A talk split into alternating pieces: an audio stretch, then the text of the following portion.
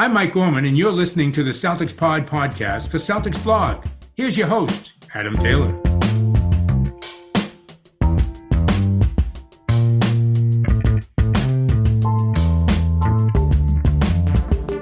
Yeah, happy Wednesday, everybody. I'm mixing it up a little bit today. Kind of due to necessity, kind of due to wanting something a bit different, kind of due to the fact that, in my opinion, the Celtics are going to go through to the Eastern Conference Finals after today. I'm hoping. I don't want to do another sad podcast on Friday. Nobody wants a sad podcast on Friday. So today what I did, with fifteen minutes notice, I, t- I took a plunge and I put out a tweet saying, hey, it's going to be a call-in episode. I got a few responses. It's better than no responses because now you got something to listen to today. One of the guys has been on a few of the sh- episodes over time, uh, mainly draft, mainly draft because he's a college guy. So, you know, they're all his boys. And that's Mister Cody Shalafu. What's going on, Cody?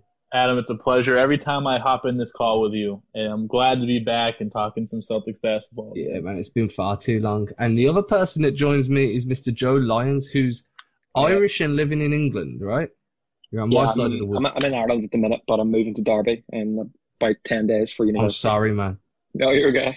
I'm sorry, Derby. I'm sorry, dude. We're gonna we're gonna right past that because you know this isn't a geography podcast. This is a basketball yeah. podcast. Mm-hmm. Um. So we'll just jump straight into it. Who wants to give me their first talking point? I want to let you guys run the narrative of this show. I will have to go for Daniel Theis. Go. I just, like, um, I know at the start of the season and stuff, um, especially with the trade trade deadline uh, approaching, everyone was, you know, banging on, tweeting Danny, saying, you know, we need a big man. I think, um, like, Davis Bertans was on the list. You know, there's loads of them. And now it seems like, you know, our prayers have been answered with Theis. He's, he's looked a completely new player this year. And even especially after getting whacked in the face by, I think, was it Ibaka? Oh, when he got kicked in the face. Yeah, I was still yeah, off him. And he still, can, he didn't even complain. I don't even, I, I don't think I even saw him complaining that much, which is like, that's his favourite thing to do. But um, I was so impressed with him because like he's only six foot eight and he's playing at a centre against players like Gasol, Ibaka, and he's he, he's out rebounding them brilliantly, and like you, I just didn't expect that from him. And there's sometimes like he can't he, he can be a bit iffy on the offensive end, but like defensively you can't fault him this season whatsoever, and he's been probably I think the key player in this matchup so far. Yeah, no, uh, Theis has been really really good for us this season. Uh, remember last year, the one concern I have with Daniel Theis, um, and it showed a little bit in the previous series, was him against bigger bigs, like the Joel Embiids, like those thick mm-hmm. boys. They can't bully him. They they can bully him, and that happened last year when Al Al went down for for uh, like a week stretch or two around Christmas time last year, um, and he had to face Embiid, then Capella, and then a couple other big guys. Um, he was in Miami, I think. Whiteside gave him a a, yeah. a good run. And everyone's like, whoa, that's where everyone started hating on Theis because that was when the Celtics started playing a little bit better. Um, they just had that big Christmas uh, Day game with Kyrie dropping like forty in that overtime victory, and everyone was watching at that point. And Theis did struggle a little bit after Al went down. Um, but what we, we see differently, I think, is just the team defense is yeah, so much better. It, it allows Theis to it, it hides Theis a little bit. Um, yeah. in, in this series, um, Pascal Siakam is obviously a player that you have to look out for. Um and, and, and seeing you know, he's their best player, I would I would say. He hasn't been playing like it just because the way the defense plays, they've had Marcus on him, they've had Jaylen on him to start games, they've had Theis on him a little bit, but it allows Theis to not have to deal with Pascal and just let him roam around, stay in that middle, protect the paint, use his length. And I think that's done it's done wonders for them. The games that they've won, they've played great defense. The games they've lost, they didn't really have much of that firepower and or that, you know, drive. I mean, that one game, a newbie shot, that's insane. Yeah. You don't expect that to happen. That's one you just have to chalk up. And I the second game night. Sorry, go on. Yeah, and so the second game they just didn't play with fire or that game mm-hmm. four. And then last night Um, you just saw them just go right at him on the defensive end, and Theis was a big part of that. I mean, he just knows where to be. He's in the right spots, which makes everyone else be in the right spots. No one has to overhelp with him. He's the help most of the time. He knows how the rotations work, and it's just smarts, and he's lengthy and long. He's exactly what Brad wants. You know what makes me happy? Daniel Theis Daniel Theis is in ninety-fourth percentile for blocks in the playoffs. That six foot really? eight dude that plays on the perimeter mainly, defended the perimeter, is blocking better than ninety-four percent of bigs in the playoffs. He's blocking two point nine percent of the shot attempts he contests. Doesn't sound a lot, but he's like in the last game, how many blocks did he have? He had two in the last game, which is about average two point nine percent. So maybe he could have gone for three. He's really figuring out how to close out on drives, especially off the pick and roll.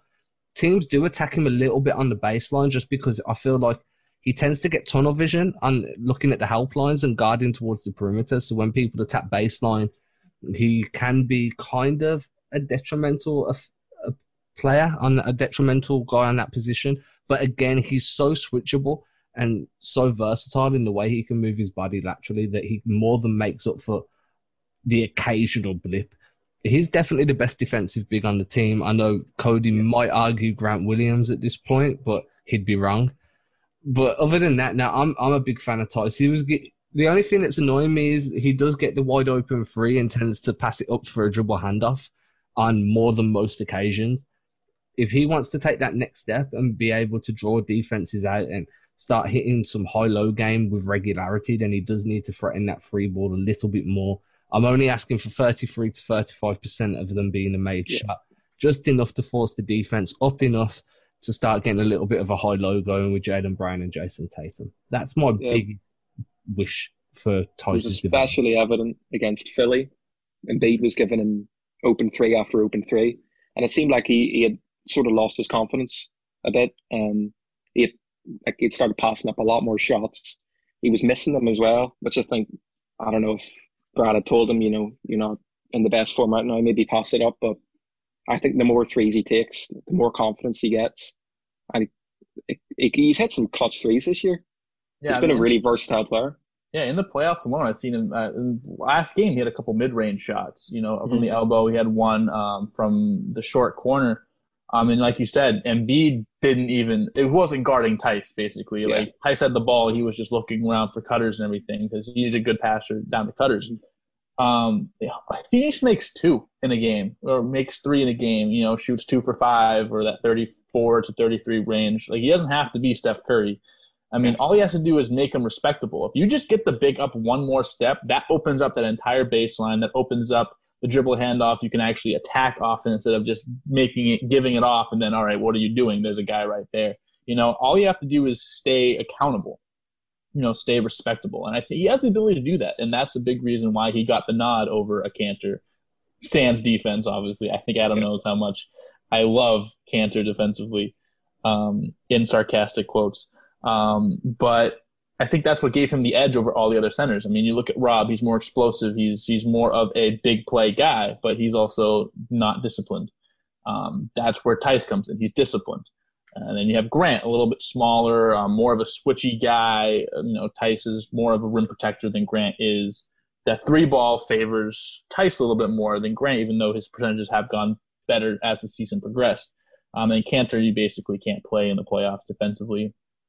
Um, you can't really play him. Tell that to Portland. Yeah, I guess so. I mean, he was a stud that series for them back in the day. Um, that was like um so.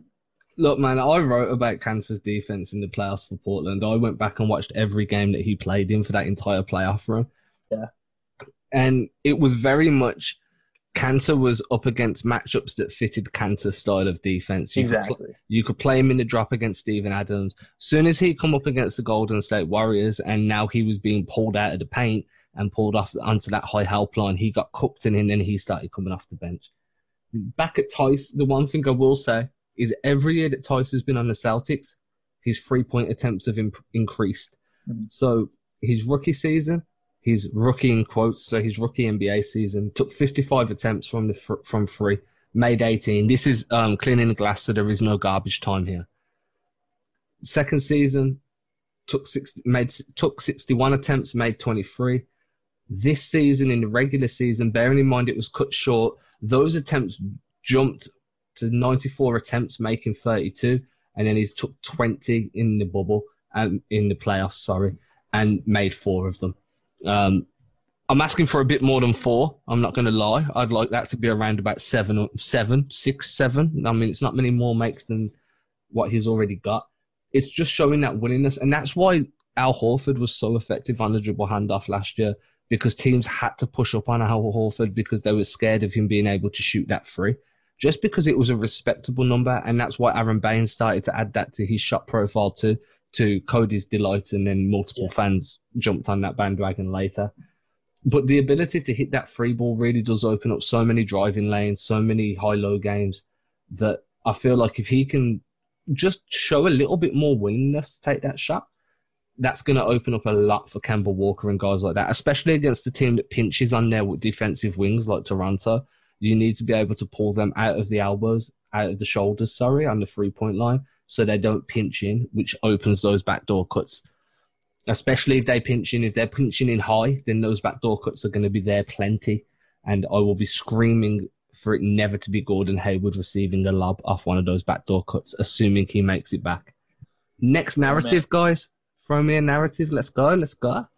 Uh, I kind of want to talk about Pascal Siakam not being Pascal Siakam, and w- w- how do you do you credit that to him just not being there, or what have you seen defensively? Jaylen Brown. Yeah, I mean, it's been a tough go for him in this series, and I love Pascal Siakam. I think he's one of the top twenty players in our league. I really do. You saw what he did last year in the playoffs, and what he how he's uh, progressed. I mean, there were talks about him winning another Most Improved Player after winning it last year. I mean, what have you guys seen defensively that the Celtics have been doing?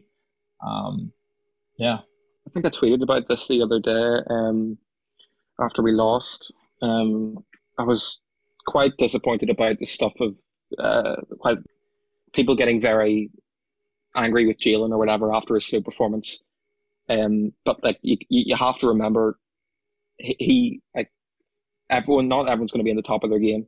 Like we had Tatum, who shot two from eighteen against Milwaukee, went down to the next game and scored thirty-four. This is the same bounce-back game that Jaylen had last night.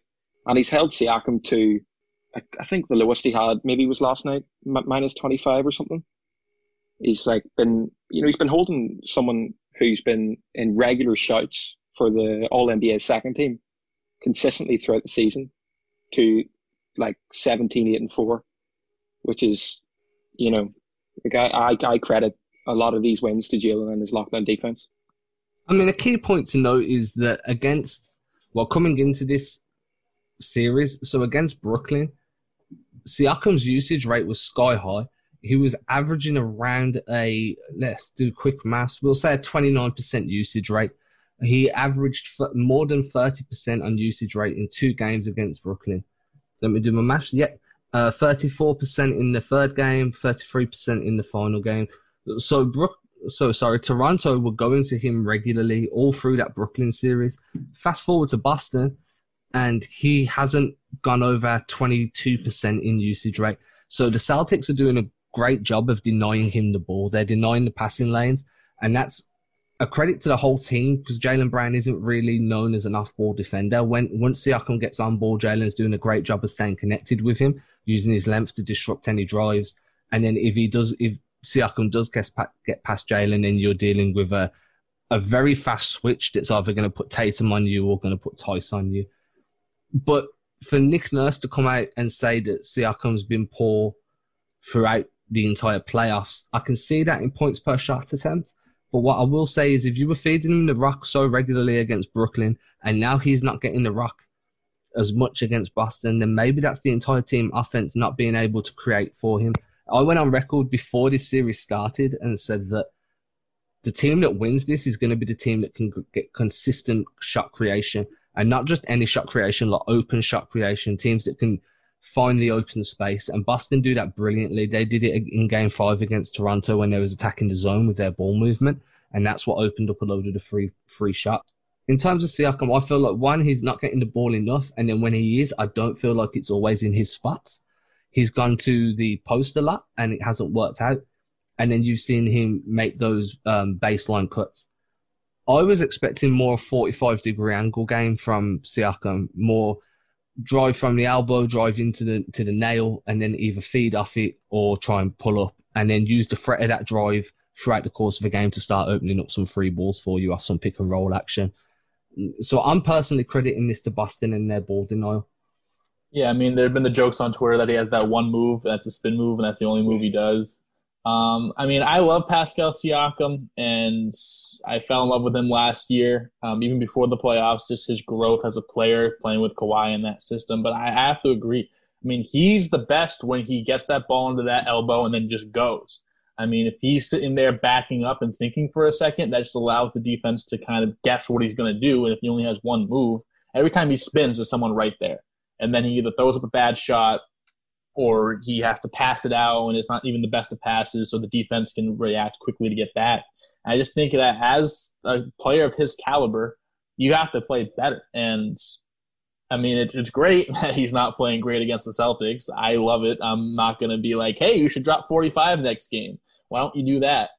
Um, but, I mean, like I said, if he wants to be that guy, Kawhi left and the Raptors still produced this year, and everyone's saying that that's just because they're so good. You, he has to, he's that guy.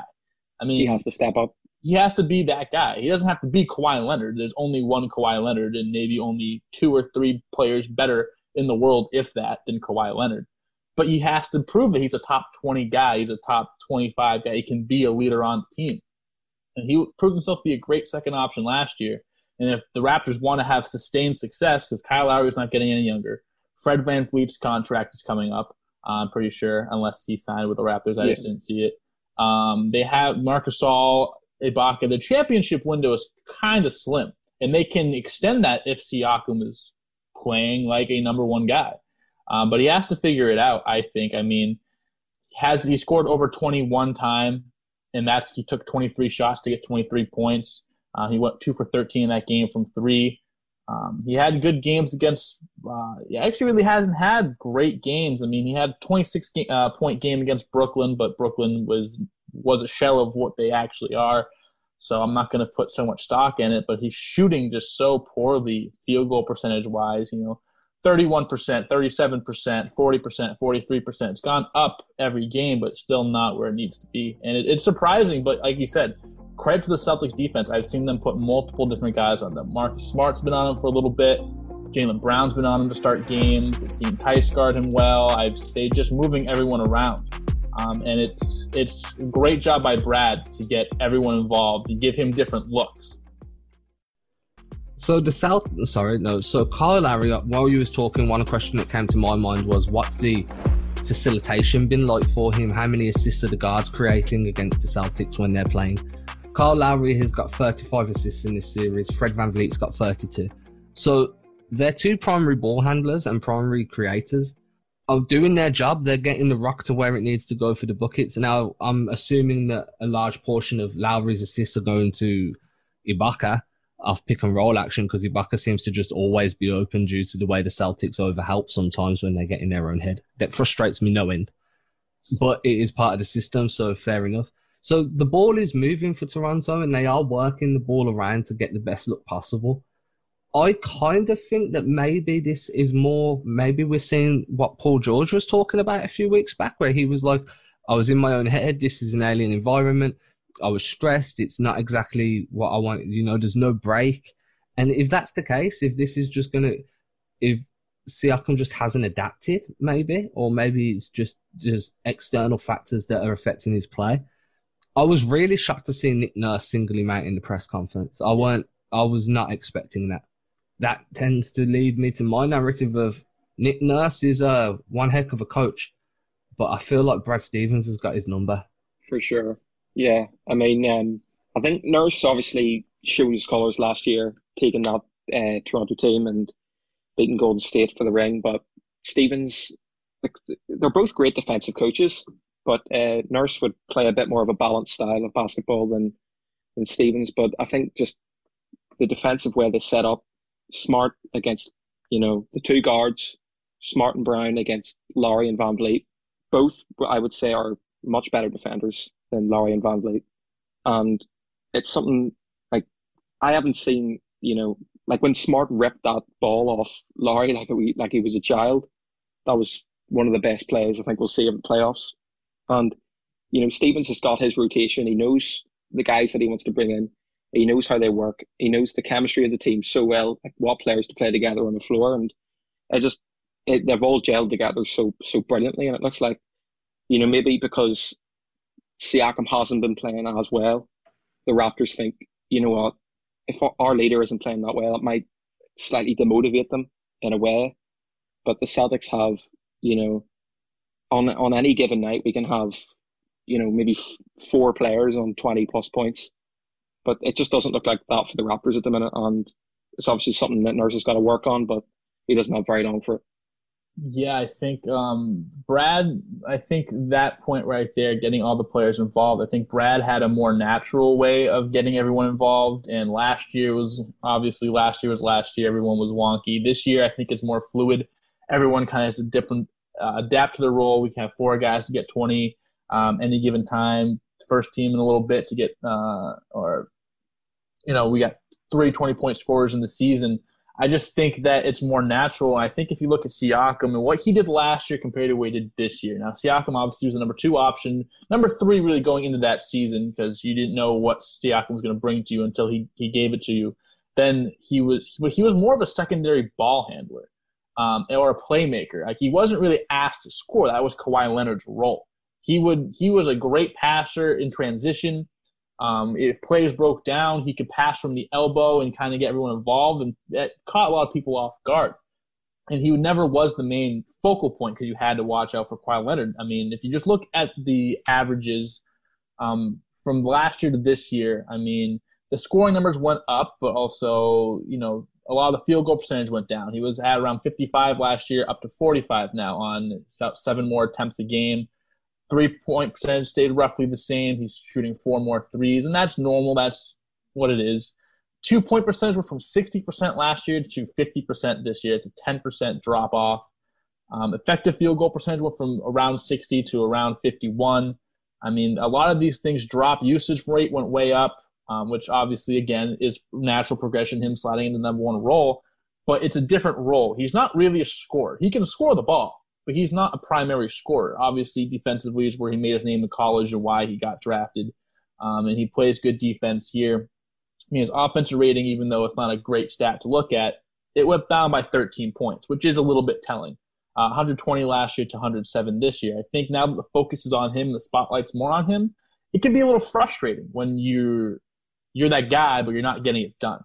Uh, like Adam alluded to, the Paul George, uh, you know, it's a different environment. You know, he's in his head a little bit. I think it's more of frustration, knowing what he did last year, how effective he was last year. And this year, it, he doesn't seem like he's as effective. It could be, um, especially scoring the ball-wise. I mean, his offensive win shares went from five point seven last year to one point eight this year.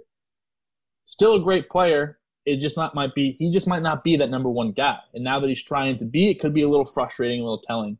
Um, but I think that's on Nick Nurse to kind of get him going and get put him in situations where he can succeed and win. And so far, especially um, during this uh, playoff series against Boston, it really hasn't been the case. Yeah, and that's where Stevens' defensive um, scheme and defensive principles really come into place, because if you put someone like Siakam in a place where they can get going, the Celtics will just switch a new man onto you that's going to be able to contain you no matter what you're trying to do. Jaylen Brown has done a fantastic job of that on the post. Less so on the perimeter, I'd say, personally. I feel like Siakam has got the length to kind of get a step on him and keep Jaylen on his hip. But Jaylen's very versatile in playing that rear-view defender role and kind of altering your shot from behind. I think Siakam's kind of going through, like you said, it's like a metamorphosis. You're being asked now to, to lead the team instead of be a complementary player. And sometimes you're just not that guy, and there's nothing wrong with that. He could be, he's a Robin at that point then. He needs a Batman, and he had that last year in Kawhi. He, this year, it's a completely different role for him, and I'm just not sure that he knows how best to carry a team yet, and that's something you need to learn. Not everybody's born with that type of leadership. Are you going to lead by example? Are you going to lead vocally? How are you going to fire yourself up? Because you need to fire yourself up if you're going to be trying to fire your guys up. And then going against other young guys like Jaylen Brown that has a bad game and then bounces back in the way he did in game five. Um, and then going against guys like Jason Tatum that have had on and off games throughout the series and throughout the last series, and they still continually bounce back.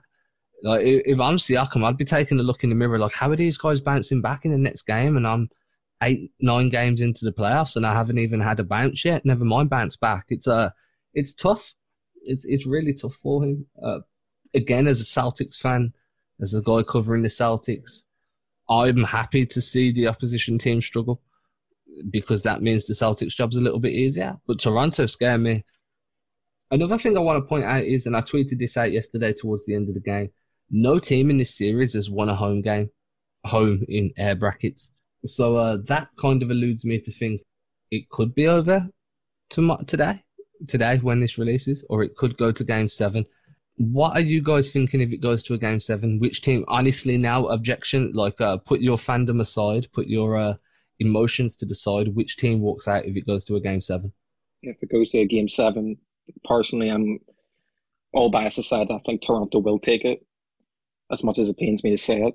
Um, this is a championship-winning team, albeit minus Kawhi Leonard. A lot of players have the experience. They've got the the drive and the motivation. They know what it's like. They've been there before. Um, I think that, you know, this is a young Celtics team. They're mostly inexperienced when it comes to getting this far in the playoffs, apart from the players that were involved in twenty seventeen. But I think Toronto have that sort of killer instinct. They know when they have to win. And, you know, I think if they, if it does go to a game seven, they're like, I think Siakam would, he would really turn on the Jets. And, you know, Lowry and VanVleet, we saw what they were like in the finals last year. They were superb. And I don't, I, th- I think it'll, it, it could go down to the wire. I'm even like reconsidering my decision as I speak. But I think personally Toronto would take it. Yeah, I think it depends on, on how game six was played. I think if it's a close game and both teams are doing well um, and Toronto wins, I think they could take the momentum. But if it's one of those games, or if it's a close game, I, I meant to say, if it's like a really close game, I think Boston can take it because I think they've played really well in this series. I, they haven't had a bad game in this series yet. Even when they had their bad game, Uh, game four, it was still a pretty close game, all things considered. Um, they just had a historically bad shooting night, and I think that, you know, on top of them really not playing well, they still played pretty well against Toronto.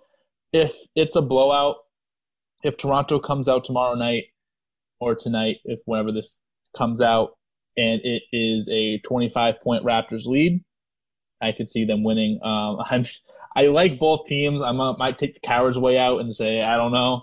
Um, I think I would lean Boston, though. I think that they've just played better in the series overall. They haven't had any duds uh, compared to Toronto, who's had um, two. Um, game one wasn't particularly close. Game five wasn't particularly close. Um, we'll see what game six. Obviously, I'm rooting for the Celtics, and I think I would sway Celtics game seven. So for me, I feel like the Celtics have the closers. So yeah. You've got Kemba, you've got J T. J B can step up, step up if he needed, if he's on his game. Uh, apparently, Marcus Smart can turn into a Super Saiyan at any given point and just drain threes on your dome. Steph Curry. Personally, I don't think, and I'm going to catch some heat for saying this, but I'm going to say it anyway. I don't think a team relying on Marcus Smart to be their X factor has got championship potential. I think that there's other players within that team that should be able to pick up the slack before you rely on Marcus Smart bailing you out. It's great to have him there to be able to bail you out. And it's an amazing, he's an amazing player, great piece to have. But he's not, if I'm a Celtics coach or covering the team now and I'm looking at it, Marcus Smart is not the guy I'm looking at as being my X factor in a series in terms of scoring. He's my X factor in a series in terms of defense. But if I'm relying on Smart to hit the next four threes in a row, I'm I'm taking the over-under and betting on Smart missing at least one or two of those. What he did in game, was it game two? Game three? Yeah, yeah, game two. What he did in that game was uh was great. It was kind of unprecedented for Marcus Smart. He's done it in the regular season. He does get hot sometimes, but I would not put my hopes on him being the, the shining hope, the shining light of hope in terms of scoring. But the Celtics have the closers. The Celtics have the length. They have the star power. They have just as good a coach as what Toronto do. Uh, if their shots are falling, then I take I take Boston if they stay out of foul trouble. If their shots aren't falling, then Toronto walk away and go into the conference finals, and I'll go home crying at two thirty in the morning, very, very unhappy. Like all of us.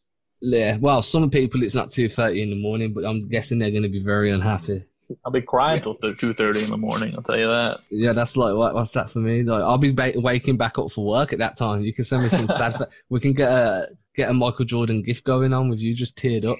yeah, that, that's that will, that's what we'll do. I'll promise you that. Okay, we've got time for one more narrative to break down before we go, if you have one. Um, I just want to talk about, you know, we haven't mentioned him that much today, Jason Tatum.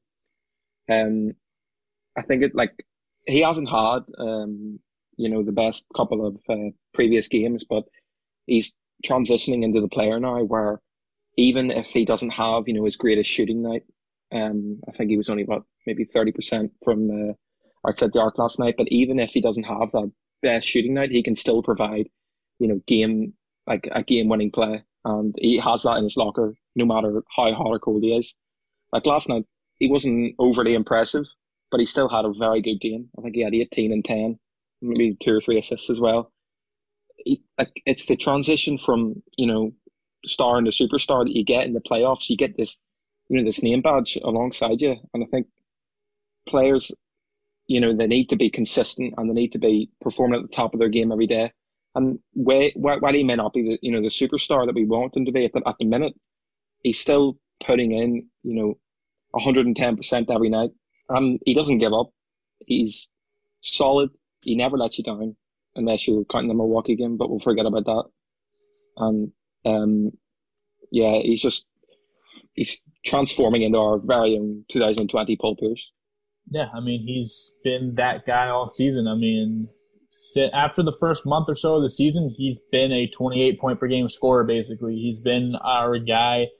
Um, you know, he had thirty-two to open up the playoffs, thirty-three the next game, fifteen, but then twenty-eight in the sweep against Philadelphia, twenty-one thirty-four, fifteen, twenty-four, eighteen. Um, he's shooting pretty well, um, multiple games over fifty percent, only one game under thirty, two games in the thirties. So he's he has his off night every once in a while, but he's been fantastic. Defensively especially, I mean, we've been talking about an all-defensive team for Tatum this whole year, how well he is, especially um, in, in the help department, um, just providing great defense, team defense, um, using his length to get into passing lanes and uh, using his length and size to stay in front of guys. I mean, he's one of those guys where he's big time. Like he, he's, you give him the ball, he gets it done. He's a fantastic rebounder as well. He was at Duke. He's had multiple games um, with ten or more, thirteen and fifteen.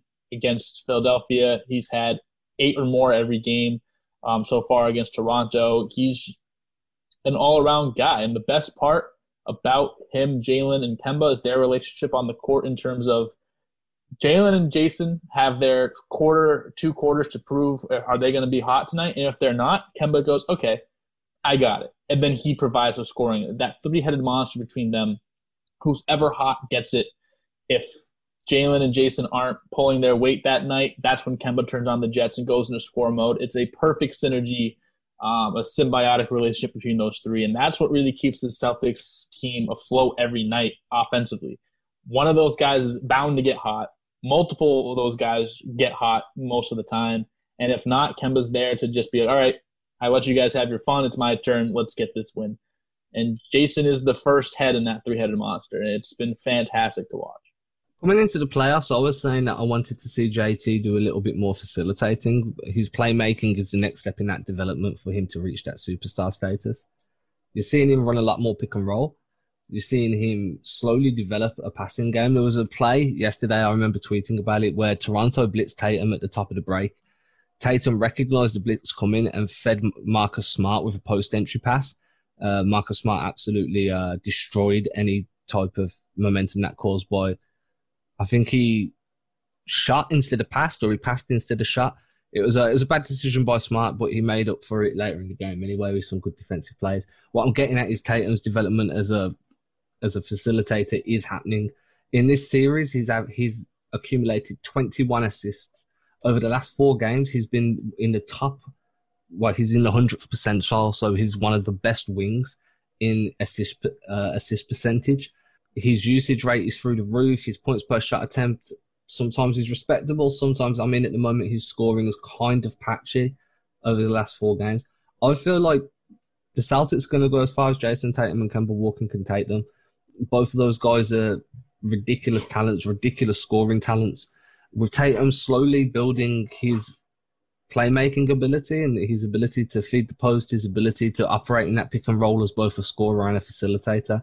He adds that extra dimension to the team where you can allow Kemba to work off ball, you can allow Brown to work off ball, you can start feeding feeding the rock around the perimeter until Tatum decides he wants to go I S O on you, or he can hit that inch pass down low. I mean, when you're playing a four out, so you've got your four wings, like your two guards, your two wings playing on the perimeter, and then you have one big two nine in down low, which is ten, which is generally how the Celtics operate. Uh, post-entry passes are a thing of the past generally anyway, but they're definitely not something the Celtics are looking for most of the time. I've talked myself into a corner here. What I'm saying is I'm very happy with Tatum's passing. I'll leave it at that because otherwise I could, could just keep talking about how I missed the nineties post-entry passing. uh, no, seriously though, I'm super happy with how Tatum's played. I'm super happy with the way he can create his own shot. He can create shots for others.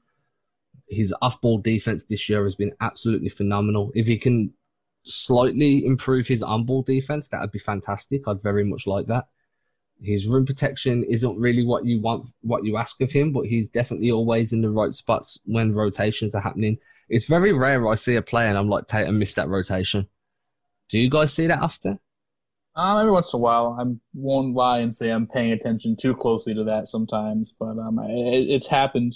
It's happened. It I've does happen, but not as much like as I'd say Jaylen Brown misses a rotation or... Oh, yeah, yeah. I think I think Tatum's playmaking via the pass is and is uh, better than Brown's for sure. What about defensively? I mean, I don't see J T oh, do any defensively. defensively no, I, I think yeah, I think like what you said, Jaylen Brown's defense. I think Jaylen Brown's overall defense could be a little overrated in the fact that on ball he's great, off ball he can get lost sometimes or try too much. I think Jason Tatum is a very solid defender both ways. Um, he's a little bit better off ball. I think he, I think he has a great understanding of where the other team wants to go with the ball and where they're going.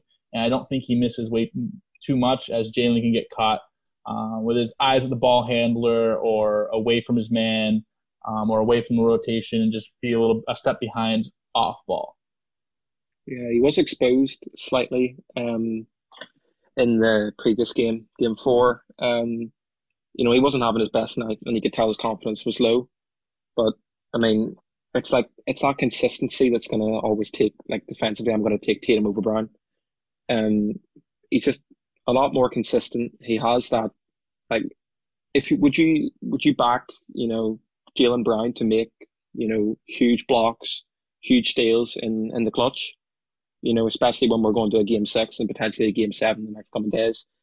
I'm gonna take Tatum every day, but at the at the same time, you know, it might not be worth comparing the two defensively, since you know they they offer a lot of, you know, they're almost polar opposite players, and they offer a lot of different things to the team, but they complement each other so well as well that you can you can you know they play like they've known each other their whole lives. The chemistry's great, and Jaylen does get a bit lost, as he said, and um, he can get a bit carried away sometimes, but I, I don't think I've ever seen that with Tatum this so far this series. He's been, you know, from the naked eye, he's been spot on. I'm going to end it there, guys. Do you guys want to let people know where they can find you if they want to follow you? I'll let you guys give yourselves a little bit of self-promo. Twitter, uh, Joe two nine oh five underscore. Make sure to give me a follow. Uh, yeah, I mean, I'm just on Twitter too, I guess. Cody Shalafu, thirty-three. Um, yeah, I mean, it was a pleasure having us on, Adam. I always love Thank talking you very much. To you. Always, man. I'll be running these uh, phone-ins more regularly again now. I was doing it quite consistently before, but then uh, the pandemic hit, and then obviously it's starting to get back into the swing of things in terms of actual basketball and talking about actual basketball. I'm surprised Cody hasn't changed his at to at yeah yeah underscore twenty-three. at, at yeah yeah underscore marry me. As he says while looking off into the distance where I'm assuming his girlfriend is, and that was a form of proposal. Uh, well, uh, guys, we'll catch. Let's not put any ideas in the air yet. we'll, we'll we'll do this off air. I'll I'll, I'll stir the pot off air.